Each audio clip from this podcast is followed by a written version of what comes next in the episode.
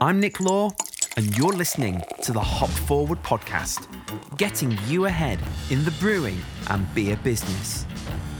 Hop Forward is a weekly podcast dedicated to the craft beer industry, featuring interviews, discussions, and stories from the whole brewing supply chain from grain to glass. So grab yourself a glass, pour yourself a beer, and get ready to hop forward in the brewing and beer business. Today on the podcast, I'm joined by Adam Henderson, owner and brewer of Liverpool's Azvex Brewing. Hello. Hello, Nick. Thanks for having me on. That's okay. How are you doing? I'm good, thanks. Good. Yourself? Good. Not so bad, thank you. Has it been a, a busy day today? Uh, very busy today. Uh, Mondays is typically uh, sales day, so we send all the orders out. Right. We had a, a mega busy one today. Cool. Um, so before um, we dive into this week's episode and uh, d- discuss about um, setting up a brewery and all that kind of stuff, I'd, I'd love it if you could share with our listeners a little bit about yourself, how you got involved in the brewing industry, and a bit about Azvex Brewing. Yeah, so uh, I'm, I'm an engineer by trade. I, I graduated from Strathclyde University in 2011 with uh, a degree in electrical and mechanical engineering uh, I got a job down in England, so I moved down here when I was 22, I think. Mm. And uh, not not long after that, I started home brewing. Had some had some money, bought some brew, brewing equipment. Some started off with the the, the kits, the, the malt extract, like most people do, and uh, very quickly realised that if I wanted to to make anything more exciting or uh, more enjoyable, that I was going to have to move to all grain and uh, like like a lot of people, yeah, you get the bug with home brewing and you start buying all sorts of bits of equipment and start buying more and more hops, and next thing you know, your freezer's only got hops in it and no food in it. Yeah, sort of spiraled out of control, really. Um, you know, while I was while I was working down here in England, I um, I, I, kept I kept my job and just thought I want I want to see where I can go with with brewing. So I started Cuckoo Brewing I was in a little pub in Long Eaton called the Stumble Inn. They have a brew kit in the back. Uh, they let me let me use that in exchange for for beer. So they would sell the beer through the bar, and in return, I got to use the equipment, which was a deal. Uh, then escalated from there to a, a, bigger brew house. So I was on a one, uh, I think it was a 10, 10 barrel brew house at Black Hole in Burton. Uh, brewed there for probably six to 12 months. Uh, had the, so the, the Black Hole moved to uh, Little Eaton, I believe, and I uh, basically got kicked out at that point because they needed to find a, a new home. So I th- sat down and looked at looked at how things were going and realised it was all going well and that I was going to try and do it for real. So set up a, another brewery, which uh, I'm, I'm, no longer with. Done that for five years um, in parallel with my day job for the most part. And uh, in 2020, as the pandemic hit, I decided to set up Azvex. So for for the last two, well, be three years now with the pandemic. Yeah, uh, I've, I've left my day job. I left my day job in 2019, and it's been full time committed to the brewing project. Cool. Well, I mean, on the show this week, I'd, I'd love to explore the process of setting up a brewery from someone who's been involved in professional brewing for a while now. Um, I mean, I know you said earlier about um, you started as a home brew, but obviously you've got a lot of experience behind you now. So, um, talk us through the process of setting Azvex Brewing up through each of the stages. So, first, let's talk about the planning involved, such as things like how and when you decided to start Azvex, how you worked out the financials and put the business plan together and how and why you decided on that name uh, for the brewery because it's quite an unusual name, isn't it? Yeah. Okay. So uh, I decided to start Azvex uh, in the early phase of the pandemic, uh, um, when everyone was told to basically go and sit at home. No one really knew what was what was going to happen. It was the first time in a long time I was able to sort of sit and think about things. Uh, I was always on the go, non-stop. Wake mm. up, go to work, get everything done. I needed to go to work. Quite often, come home, do more work, and go to bed, repeat. Uh, so I was just at home with more time than I'd had in a long time. So I, uh, I was able to plan the the whole thing out in quite a lot of detail, really. The financials and business plan wise, it's uh, actually easier than it would have been if I hadn't done it before. I had mm. accurate numbers for pretty much everything. I knew how much equipment cost, how much flooring cost, chillers cost. I knew how much ingredients cost. I know how much you can sell the stock for. I know rough losses, all that sort of thing. So I was able to basically lay all that out in, in real detail and uh, sort of showed me the picture of what needed to happen when it came to financing the brewery, have you taken on loans or anything like that? Like just looking at your website and um, you know an Instagram of the size of the brewery, it doesn't look like the kind of kit that you might bootstrap if you know what I mean. You know, I mean, off, off your mates. Oh, chucking a tenner, mate. You know, it's it, it looks like a really impressive setup. So like, I'm just I'm just really curious, like how you've you've obviously come out of working um, and being a co-owner of this other brewery, like to set up a brewery like that. Like, just how how do you work that out, sort of financially? Yeah, so it's partly my own investment and partly funding from uh, the bank. Uh, to get the bank loan, you have to go to the bank with a proper business plan and yep. a proper forecast, and they will, will uh, if you're asking for any sort of real amount of money, they will grill you on what you've what you've presented to them. Yeah. So I, I guess as, as, long as you can back up what you're what you're saying and what you've written down and your your plan, then they'll risk assess you, see how much financial risk they're willing to put on you, and if you can put enough of your own money in, and you can um, secure that against assets of your house or whatever, then then you can you can get the money. Right. So I guess um, all that experience then has, has really paid off for you, being able to. Yeah, yeah. I mean, I would would never have been doing this the first time round. Yeah. The, the, amount of money and risk that you take on is eye watering. Yeah, yeah, yeah. Um, I mean, I'm interested as well. Given that you aren't from Liverpool and y- you've never lived there, why, why did you choose Liverpool to be a good home for the brewery? And what were some of the challenges involved in not just setting up a brewery in Liverpool, but just like life in a new city? Yeah, so uh, Liverpool, uh, I was looking everywhere really. I just, it was a case of trying to find the right spot. I didn't really know where that would be.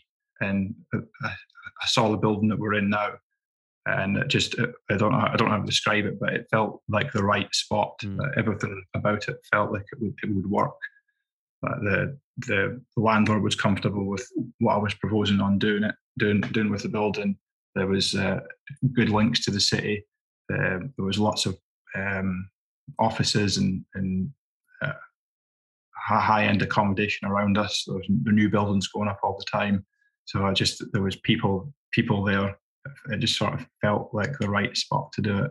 So, judging from the blog post on your brewery's website, you've you've obviously put a lot of thought into ordering a brew house to to go in that space and deciding on the best fit. So, I'd love you could if you could just talk us through that, like things like what considerations do you need to make when ordering one, um, including who you decided to purchase it through and and commission it through, and and I guess some of the the, the challenges you faced um, going through that process? And if you're going to do it again, what would you do different? Yeah, so th- this was the, the, the step I guess I spent the longest on. I spent many, many, many hours going through P and IDs and drawings and, and laying out what I wanted it to be like. Mm. Uh, I chose to go through with bespoke brewing solutions uh, who are based in China. A lot of equipment now is, is manufactured in China, yep. even if you're buying it from a UK supplier or a European supplier. Uh, but um, their, their entire team is based over there. Um, I, I, can't really fault them at all. They were excellent. Um, I, the, the guys I worked with are uh, English speaking as their first language. Right. So the, the communication barrier there was was minimal for me. They would do all the, the translation of what I was asking for to the factory team. Mm. Um, they were quick at coming back to me. They accommodated everything I asked for. So uh, there was a, a, lot of iterations. Uh, there was a lot of uh, uh, I can't remember how many how many times the drawings went round in circle, but uh, it, it does take time mm. if, you, if you want to go down this path. It's not something that you can't just say give me the give me a brew house and expect it to be what you want it to be. It'll be whatever their standard design is, and I'm sure that that's very good. Uh, sorry, so sure that's very good, but I wanted a, a lot of uh, sort of unique changes to their base level design because I'd, uh, I'd been brewing before and I knew what type of beer I wanted to make and how I wanted to make it. Mm. I guess the the language barrier thing's interesting because, as you said about things coming from China, um, you know, I've, I've, heard some real horror stories of people that have ordered stuff from China that have, you know, have, have just kind of got into it because it's like, oh, it's cheaper from China, you know, um, and then they've ended up with like um, fermenters that have got really sharp edges and all the mm-hmm. rest of it. Um, so yeah, if if you're going to do your due diligence when looking for to work with um, a firm from whether it's China or elsewhere in the world, you know, not native to your own country, like what what sort of things should you consider? Uh, I think one of the things I found was that they they, they build to, to the drawing, so whatever the drawing says right. is what you get, and you have to be very good at checking those drawings. Yeah, or have to have someone do that on your behalf. Um, it, I guess as a mechanical engineer, um, you're used to doing those kind of CAD designs. Yeah, so I, I mean, it felt like I was uh, back at my original job. Yeah, it's, with, uh, it's paid off. Paid off well, rather than like here's I a beer mat with me drawing on. Can you make it like that? Uh, out of interest, is is there anything you'd have done differently if you were going to do it all over again? Yeah, there's there's a, there are. It's all minor things, really. Yeah. But, uh, some of the features and that I tried to design in don't quite function as I expected them to, and I've already had to, to modify that. Right. But I mean, it's it's minor and it's all it's all stuff that's that's fixable. Yep. And are they modifications you've done in house or? Yeah, some of them yes, and some of them the supplier has actually helped come up with solutions right. for and send more parts over, which has been great of them. Amazing. Um, I, I, was really intrigued by uh, this next bit, um, so I'd love to go into it in detail. But I, I, I, think, obviously, as I said earlier before we start recording, a lot of the listeners of the show are involved in the industry somehow, so they'll have a good idea of the three main types of heat processing in a brew house, which is obviously electric heating systems, direct fired gas, and pressurized steam jackets. But you've gone for a different option, so I wonder if you could talk us through what that option is, why you chose it, and the advantages and disadvantages of it.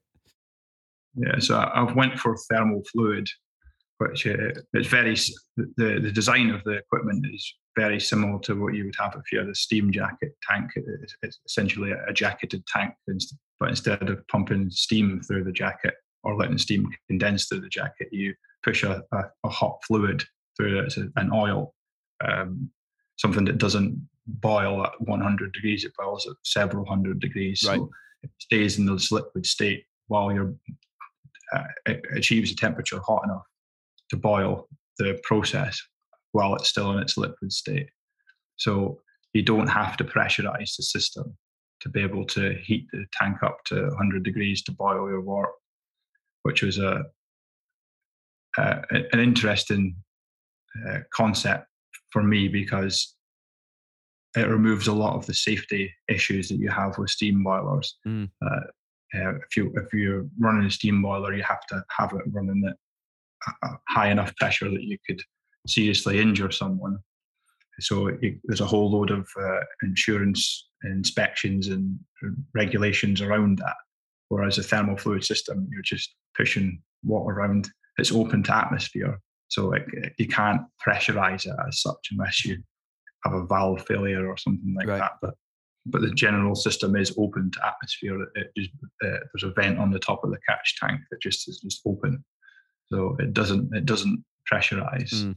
So I, am interested. How long does it take to come up to a, a, rolling boil then? From you know from like your um, sort of post mash runoff temperature. Um, I had I had a little bit of a play around with the, the temperatures of the fluid and I've got it set now so that as soon as my runoff's finished into the kettle, it's, it's hitting the boil. Wow. the system the, the system only takes like 15 minutes to heat for itself to heat up. That's amazing. And uh, my, my hot liquor tank's seven, 75 hec. Yep. And it's three hours from from 10 degrees ambient and it's up at 80 degrees. So, how, so how long's how long's a typical brew day for you? If nothing goes wrong, about six hours. Right. Maybe six and a half, yep. depending on what what how long each step is. But yeah, if nothing goes wrong, then it's pretty quick. I love it. It's, if nothing goes wrong, there's always something that goes wrong. I found. Yeah, there's always. always. Um, so, so um, what are some of the advantages and disadvantages of, of, of it? Obviously, you talked about the safety aspect, but are there, are there are there any other advantages and then maybe, maybe some downsides even? Yeah, another good advantage is that um, you don't have to, to do anything with it once you've filled it and your system is no longer leaking. Uh, that's it. Just, it runs for several years before you have to replace the oil. Um, with a steam boiler, you have to treat the water. You've got to descale pipes. Uh, got to inspect, have uh, detailed inspections if you ever have any issues. You could you could have corrosion uh, if the water hasn't been treated correctly. Um, so it's a sort of set it and forget it solution almost. Mm. I, I, just turn it on when I when I need heat, turn it off when I'm finished with it. That's it. That's all I do. Nice. Uh, doubt, my downside is that I don't have steam on site. Uh, steam is useful for breweries. You use it for sanitizing, cleaning casks, cleaning kegs, that sort of thing. Mm. Uh, but again, steam, steam is, dangerous. So um, if you can get by without it, then this is an excellent choice. Yeah. I think as as you get bigger, steam becomes more and more useful. So maybe maybe makes sense for bigger breweries to go for a steam solution. Yep. I've got for a small brewery who wants the the quick heating times and the the, the lower temperature in contact with the, the process, then thermal fluid is a, is a good option. Mm. I forgot to ask what size is the brew house? It is 25 hec. Right. Okay. Do you think we'll see more thermal fluid brew houses coming online in the future? Maybe, but I, th- I do. I think that the, the, draw of having steam in the brew house probably outweighs a lot of these benefits for for most breweries. Cost wise, they're pretty similar, really. Right. And well, upfront, I guess cost wise, they're pretty similar. Ongoing cost, I'd say, would be lower for thermal fluid. Yep. But maybe now that the price of gas is, is through the roof, uh, technically more efficient yep. to run thermal fluid than it is to run steam. So there's a, an energy cost saving there. Yeah. Is it? I'm just. I'm curious whether the thermal fluid option again is because of your background in mechanical engineering and and knowing about the different kind of options that are out there to to do heat processing. Is is is that something you've drawn upon? Yeah, I mean, I've worked worked in the process industry, so I um, I'm I know about fluids pumping around in circles. Uh. So let, us move on to the, the physical space and preparing to, it to have a, a brew house and a tap room. Um, and any regular listeners to the Hop Forward podcast will know this is a, a topic that's really close to my heart, um, having worked on a bad one. Um, but what? Why is a proper brewery floor the best option for brewers out there? And what kind of flooring and drainage would you recommend? I think everyone's worked on on a pad at some point. Works in a brewery. It's just well, as you know yourself, it is a nightmare when the floor does not work. It's, it's it's basically a bit of equipment that you use all day, every day. You're always dumping stuff on the floor, and if it doesn't run into the floor, then you're squeegeeing it down there. You're also walking around in dirty puddles Yep. And then that, that gets carried around the entire building. Um, if you don't have a proper floor that's that, that can be cleaned, then you, you end up with cracking and pitting, which harbours all sorts of nasty bacteria that you don't want in there. Because the brewery floor is always wet, it doesn't really dry up if you've got those pits and cracks in there. So it's uh, the ideal environment for those things to grow. Yeah. I'd love to just just to contextualize this, tell you tell you about the floor I worked on. So mm. um, the, the the brewery I worked in was um, it was in an old Victorian polish works. Don't get me wrong, it was an absolutely stunning building. Um, you know, it was like timber beams, red brick. I mean, it looked amazing. Um, but it had a a wooden floor I kid you not. And then the the brew kettle, and it was set over like three levels as well. And the brew kettle sat on this this metal tray with a really small lip. So I can guarantee whenever any liquid came into contact with the tray, it just sort of splashed over. And so mo- most of my time was spent with this wooden floor, trying to get hop debris out of it, trying to get water and, and wort off it. And then in the cellar, there was like a red brick cellar. Uh, again, looked fantastic, but totally impractical for doing anything. It was just, it, it was awful. So whenever I go anywhere now and I see some, another brewery's like really nice floor, I'm like, oh my the floor of my dreams. People must think I'm weird coveting a floor, but there you go. Yeah, I mean, a wooden floor is uh, is mad, isn't it? yeah, yeah. It was like I say, it was it was great. People would walk into the tap room where the, the you know because it shared the space, and people like, wow, this is amazing. But it was such a ball ache. It really was. Um, I'm just wondering as well, are there, are there, any other considerations that a brewer should make when it comes to installing a good quality floor? Perhaps anything that doesn't get talked about often? I'd say re- repairs and maintenance. Uh, it, it's not something that you just put down and, and that's it done. Uh, they do break. If you've got um, a resin floor, it will will get damaged. The same if you've got a tile floor, they'll get cracked and damaged, and you, have got to repair that. Um, it happens fairly frequently too. We've already got some damage on our floor. Luckily, it's uh, it's in an area that we don't actually use at the moment. But um, yeah, as soon as you start using that, that bit of floor, they'll have to be repaired. Right.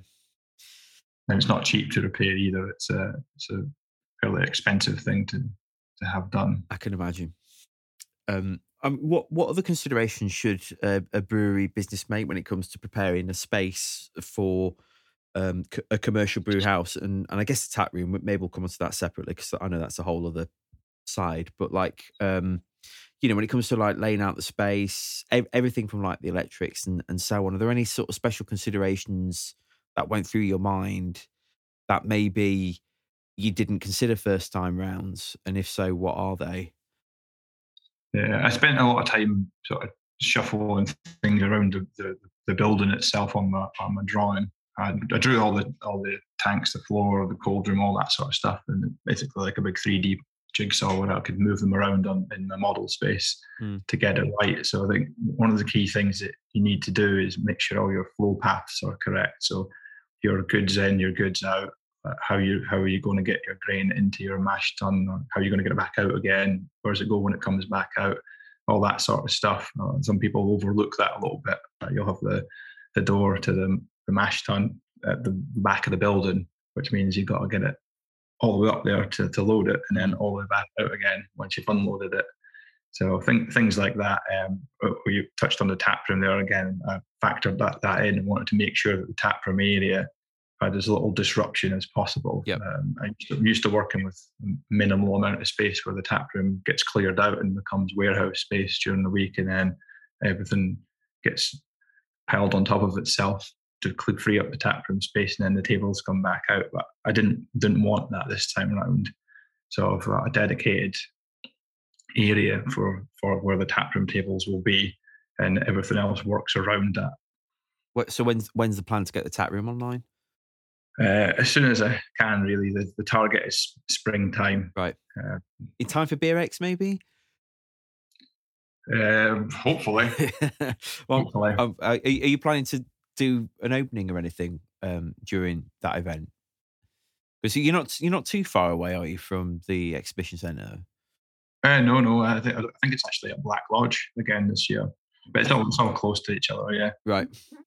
Um, so t- take us through the, the commissioning part. So you obviously got your brew house in. It's it's all rocked up, and hopefully everything's in the right place. Like um, like how, how did you go through testing that brew house to to ensure everything worked properly? And and in particular, I'm interested again, this is from experience, like how you calibrated the brew house to work out your efficiencies so that you can, you know, calculate recipes, etc., properly. Because I know from my experience um, with the brew I worked in, there were some markings on the uh, the brew kettle, and they weren't accurate. So it was fine if you were brewing like a four percent beer, which most of their beers were. But I came in, I'm like, let's brew something that's like five point something, you know, whatever. Then all of a sudden, it's like I threw everything out. So I had to go through the process of calibrating the entire thing all over again.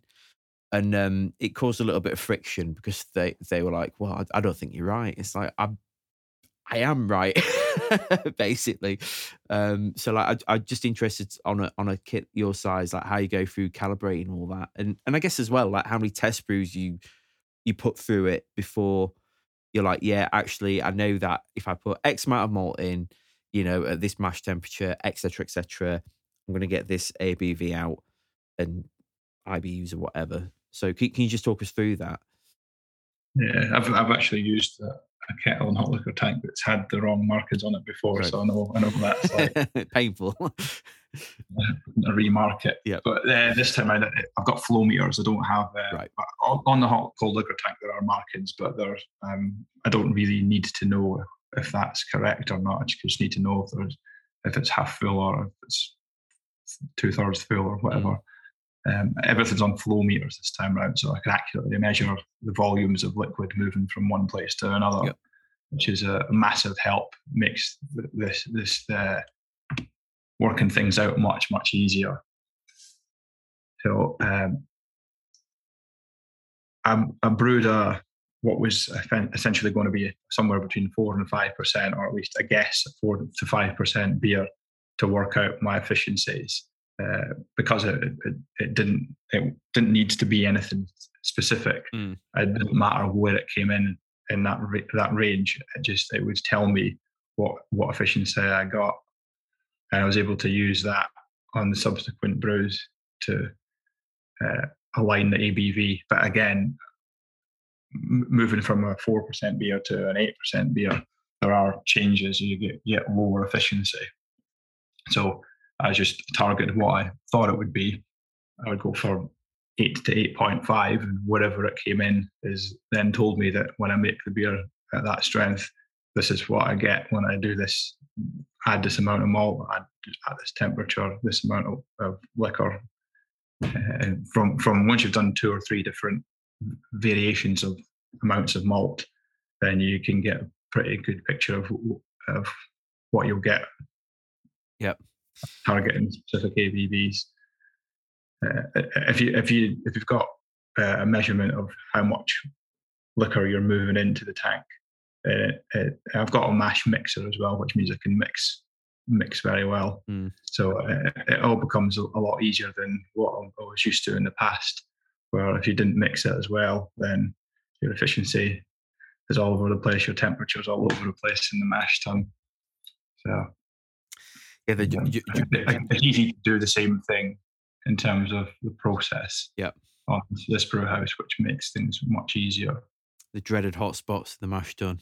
Yeah, so I don't really get that anymore, That's um, great. You're living the dream, man. Yeah. you really are.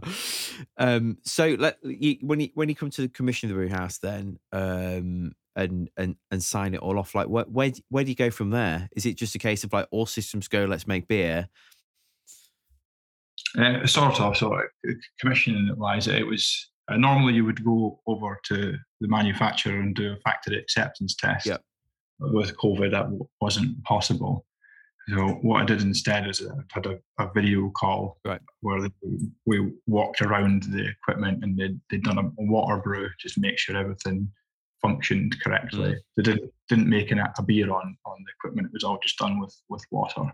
So, oh, uh, instantly there's a risk there that something doesn't quite work because you haven't tested it properly. Yeah, I came over here, reassembled it all, and uh, I I did the water brew again here, made sure everything everything worked.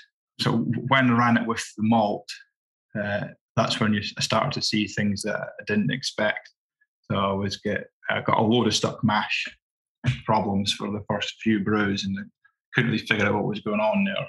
But uh, realised that it was to do with my, my pump speed.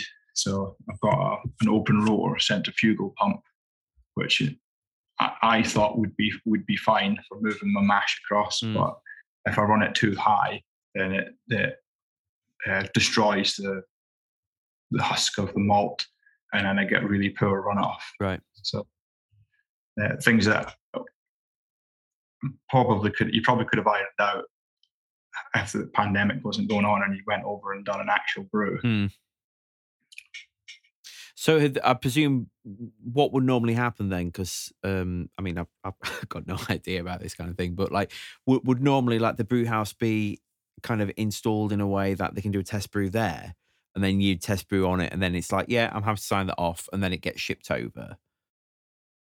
Yeah, I guess it probably varies manufacturer to manufacturer. Right. But, um, I would I would expect to do an actual full brew yep. on it just to make sure that everything functions. Mm. But um, eh, some places will just just run it through with with water, or some places will uh, you'll pay for commissioning to happen on your own site, so you wouldn't necessarily run the brew where it was manufactured.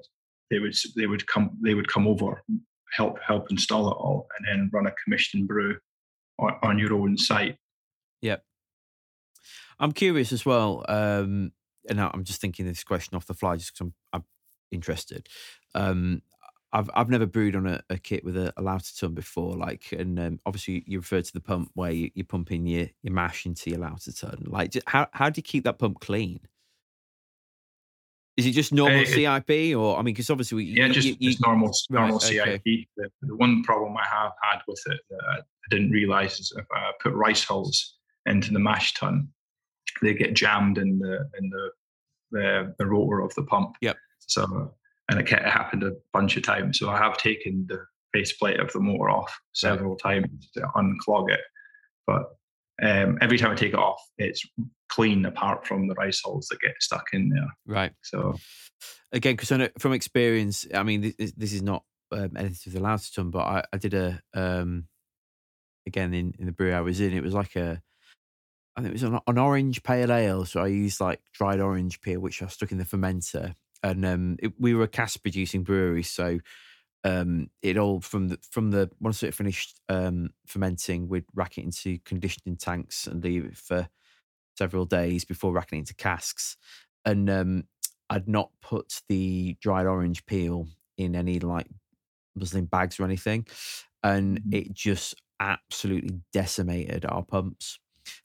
to the you know and mm-hmm. again i was like having to take them apart and like pick all these bits of orange out which was a nightmare so i was, I was just interested just with the um with the malt and um what you know whether that was an issue obviously obviously it isn't apart from the rice as you've said so just i guess mo- moving on from you know you, you got your kit and everything um j- just to frame this all of this preparation work was taking place during the global pandemic and lockdowns and stuff like i'm, I'm I I have to. I mean, if anyone out there listening, like, um, I've really enjoyed reading your blogs, which is where all these questions kind of came from, because you go into a lot of detail, which is brilliant.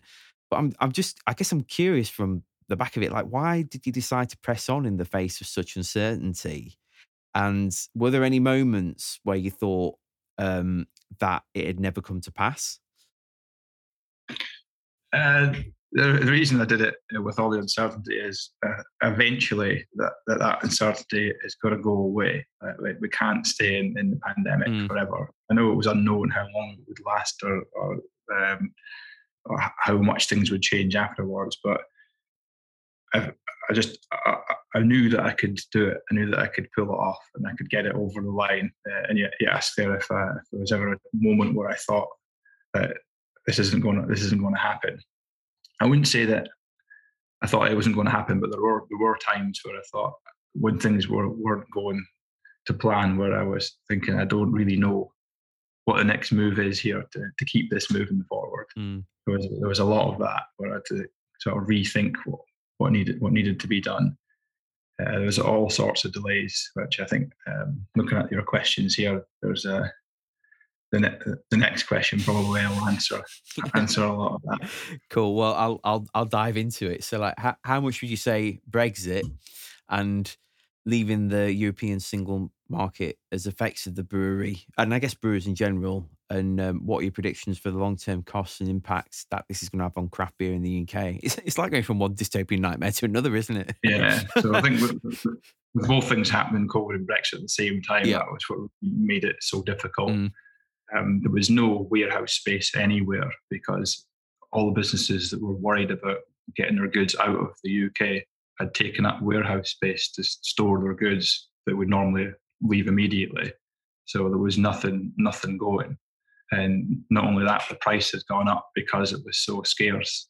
Uh, it was way higher per square foot than it had been before. And even the ones that you can find, you go to the landlord and tell him you want to cut holes in the floor for drainage and holes in the roof for your flue on your boiler. And then they've got someone else who just wants to put boxes in there until they can get them over into Europe. The the warehouse always wins. That they're never going yep. to let a new brewery do all these modifications when they can get the same money from someone who isn't going to do anything mm. to their building. So that made it extremely difficult. And um, further down the line, once it, once it got the site, getting the equipment over here, the shipping costs were through the roof because of the pandemic and also Brexit with the ports being backed up. That was a two and a half month delay from leaving China to arriving in the UK. It got stuck in France and then the Netherlands for six weeks, I think, just because there was no port space to get the boat in and it cost five times more than it normally would. So lots and lots of problems around that. Yep. And I suppose now you're contending with the you know rising costs of uh, raw materials. You know, I mean, I still get emails from various suppliers, all of which are like, "Hey, we're really sorry, but our prices are going up." Yeah, it's good. Ultimately, it means that the cost of the end product's going to go up. Like energy's up, malts up, cans are up, kegs are up, like everything, everything's up. Yeah, wages have got to go up alongside all that. Mm. So there's no real alternative, I guess. Ultimately, the, the, product has to go up, and that's not just unique to beer. That's that's everything. You're going to see it on all sorts of food, drink. They're trying to get transport, like the cost of, of logistics right now. Uh, yeah. So I guess at, at, long last, tell us about your beers, like what you brew. I must confess, I, I haven't um, tried any yet, um, but I mean, I've I've seen how they've been received online, you know, and and people are raving about them, um, and I, I see that they're going far and wide. So tell me what what kind of beers you're making, how they've been received, and, and and where you think the brewery will go from here. Yeah, they've been really well received. I'm extremely happy with with how that, how that's been going. Done a lot of hoppy beer. Mm. I think hoppy is always always a winner, isn't there? Everyone loves hoppy yep. beer. Yeah, done done some stouts, and uh, I'm actually going to brew a lager tomorrow. Oh, nice. Uh, which will be fun. Any uh, particular style of lager, or it's got to be a Helles style lager. Oh, awesome. Um, I've been playing. I was playing around with some lager brewing over the lockdown period. Yep. And uh, think it, uh, I'm comfortable with the equipment now, and I've ironed out all the, the real problems that I've been having. So yep. it's finally ready to to be tested on a, a lager. So are you, are you using like dried yeast strains, or have you got a house yeast, or what, what's the deal there?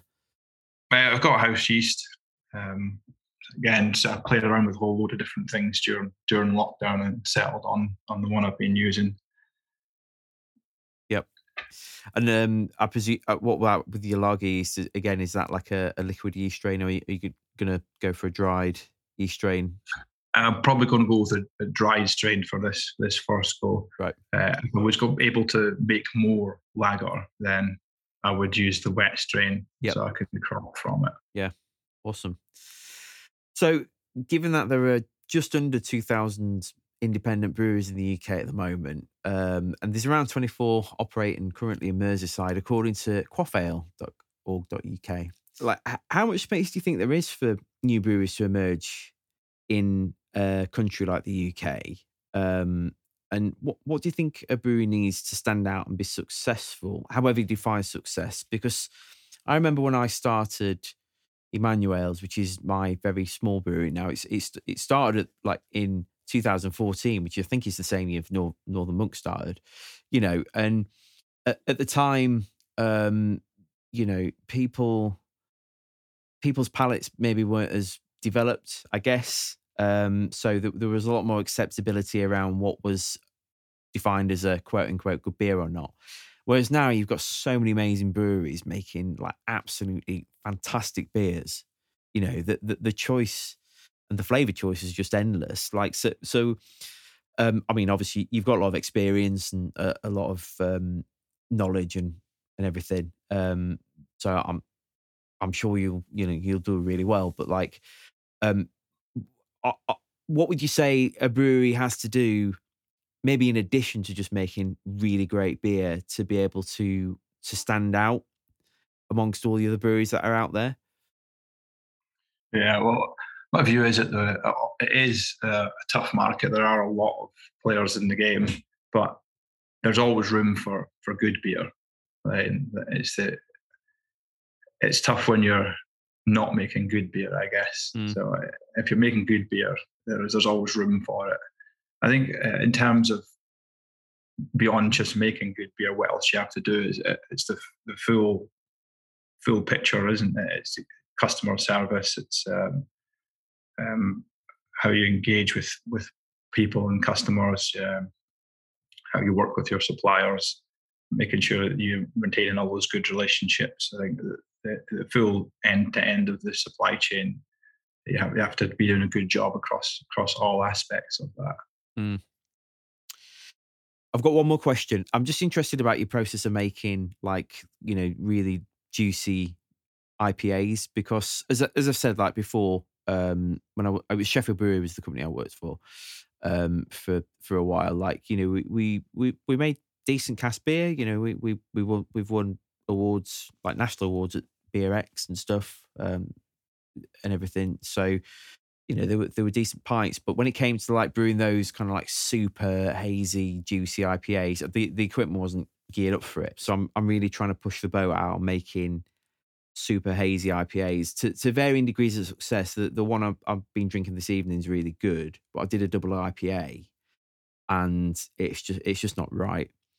And so I'm just interested. I'd just love to pick your brains on like your process of making those kind of, you know, either really juicy IPAs or double IPAs and stuff. Um, in in particular with dry hopping.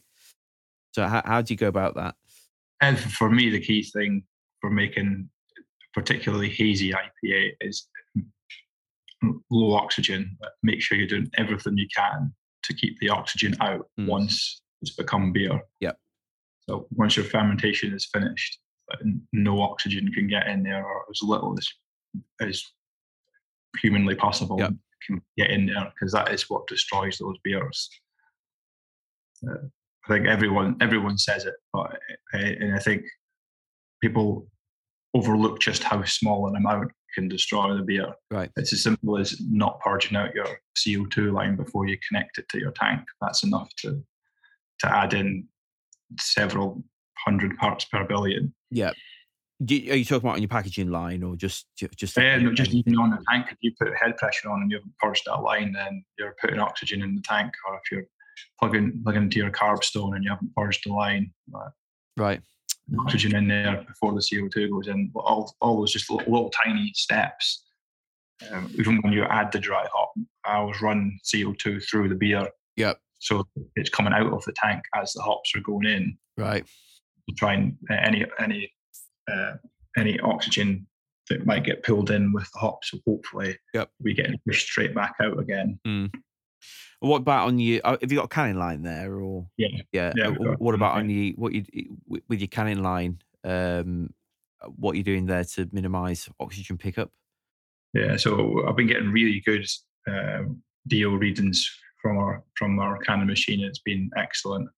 Uh, what I find that is if I have higher carbonation, that it's easier to keep the DO down. You, you want that fo- that fob, that mm. foam to sit on the top of the can. Yep. Uh, if you're not getting a proper foam developing on there, then your DO number is always way higher. Right. So, uh, although I'd like to carb some beers a little bit lower, it's hard, uh, it becomes harder to to keep your DO down. Yep. So it's a bit of a balancing act, really. You can sort of force it a little bit by putting your head pressure up and filling quicker, mm. but there's a, a sort of limit to how, how far you can push that. But yeah, if, I, if I carbonate in around 2.4 to 2.5 volumes. It foams excellently, and my numbers are picks up next to nothing really going through the canning okay. machine. Um, so when it comes to canning, um, like so, let, let's say that you've got a beer in tank. What what would you typically have like an IPA in tank at PSI wise? Um, with the head pressure, are you, are you talking about maybe like um, ten to fifteen psi, twelve psi, something, or during the canning uh, process? yeah. So let, let, us say it's it's, it's finished out. You, you've um, you've carbonated it, and you've got your head pressure set. What would the head pressure generally be at by the time you'd finished carbonating a typical IPA? We'll say. What would you turn the head pressure up to to then when you're going into your canning line? Um, yeah, so I, I, carbonate at about zero degrees. So yep. whatever that ends up being, uh, whatever volumes you're targeting, so sort of nine, nine, 10 psi, and then I'll put the head pressure right up to about 18, to ca- and then run run the beer through the canning machine with 18 psi head pressure. Right. That would de- be dependent on your hose length, your hose diameter, all that sort of yep. thing, and your actual canning machine itself. So it's not necessarily that might not work for everyone. Yeah, yeah, yeah. But it's just it's the it's the pressure that I find works well on our machine. Yep. Do Do you find it takes a while to calibrate the um with each brew um or have you kind of dialed that in now? Just because um, again, we I mean my my setup's really small, but it's um I've got a it's called a duo filler. It's like a two headed can filler. Um, and what I found is some some beer some beers are just a nightmare to get into can. Some of them have been great, and and to be honest, I mean I've not got a DO meter, so I can't say with any kind of scientific fact, only from a sensory perspective.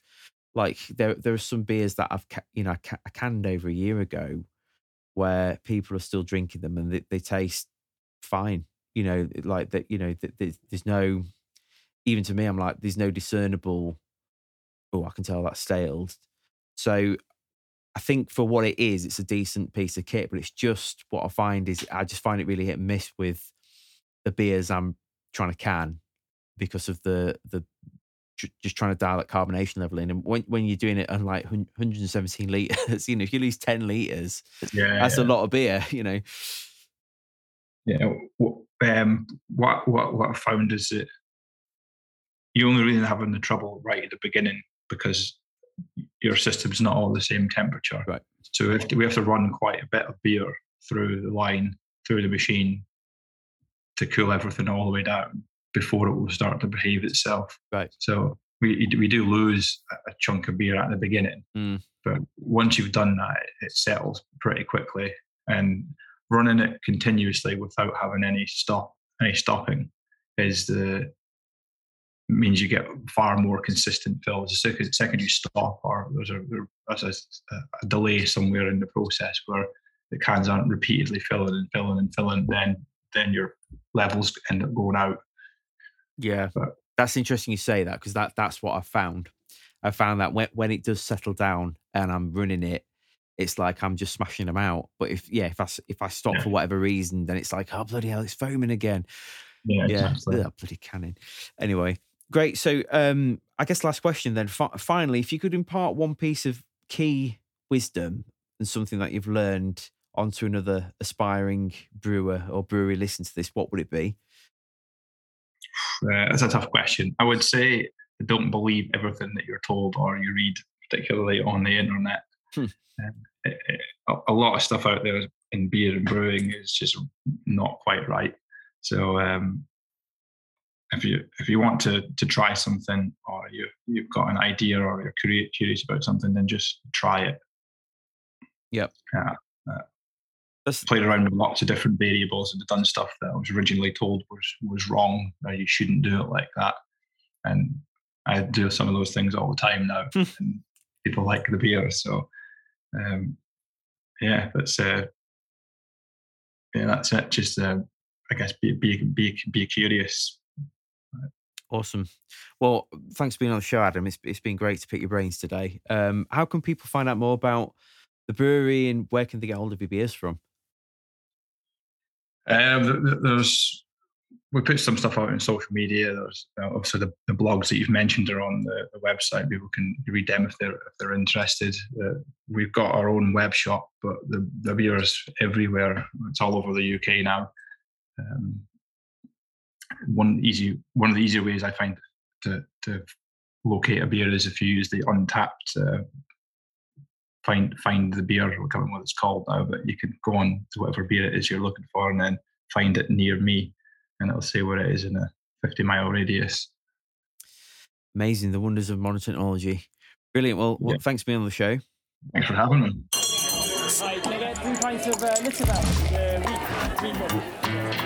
Well, it's that time again at the bar for another week of the Hop Forward podcast.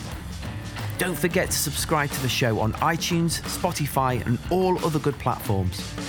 Be sure to visit hopforward.beer to find out how we can help you get ahead in the brewing and beer business. We make your beer look as good as it tastes, and we help you brew up a better business through branding, marketing, and consultancy. Remember to follow us on social media at Hop Forward Beers, and for another week, cheers.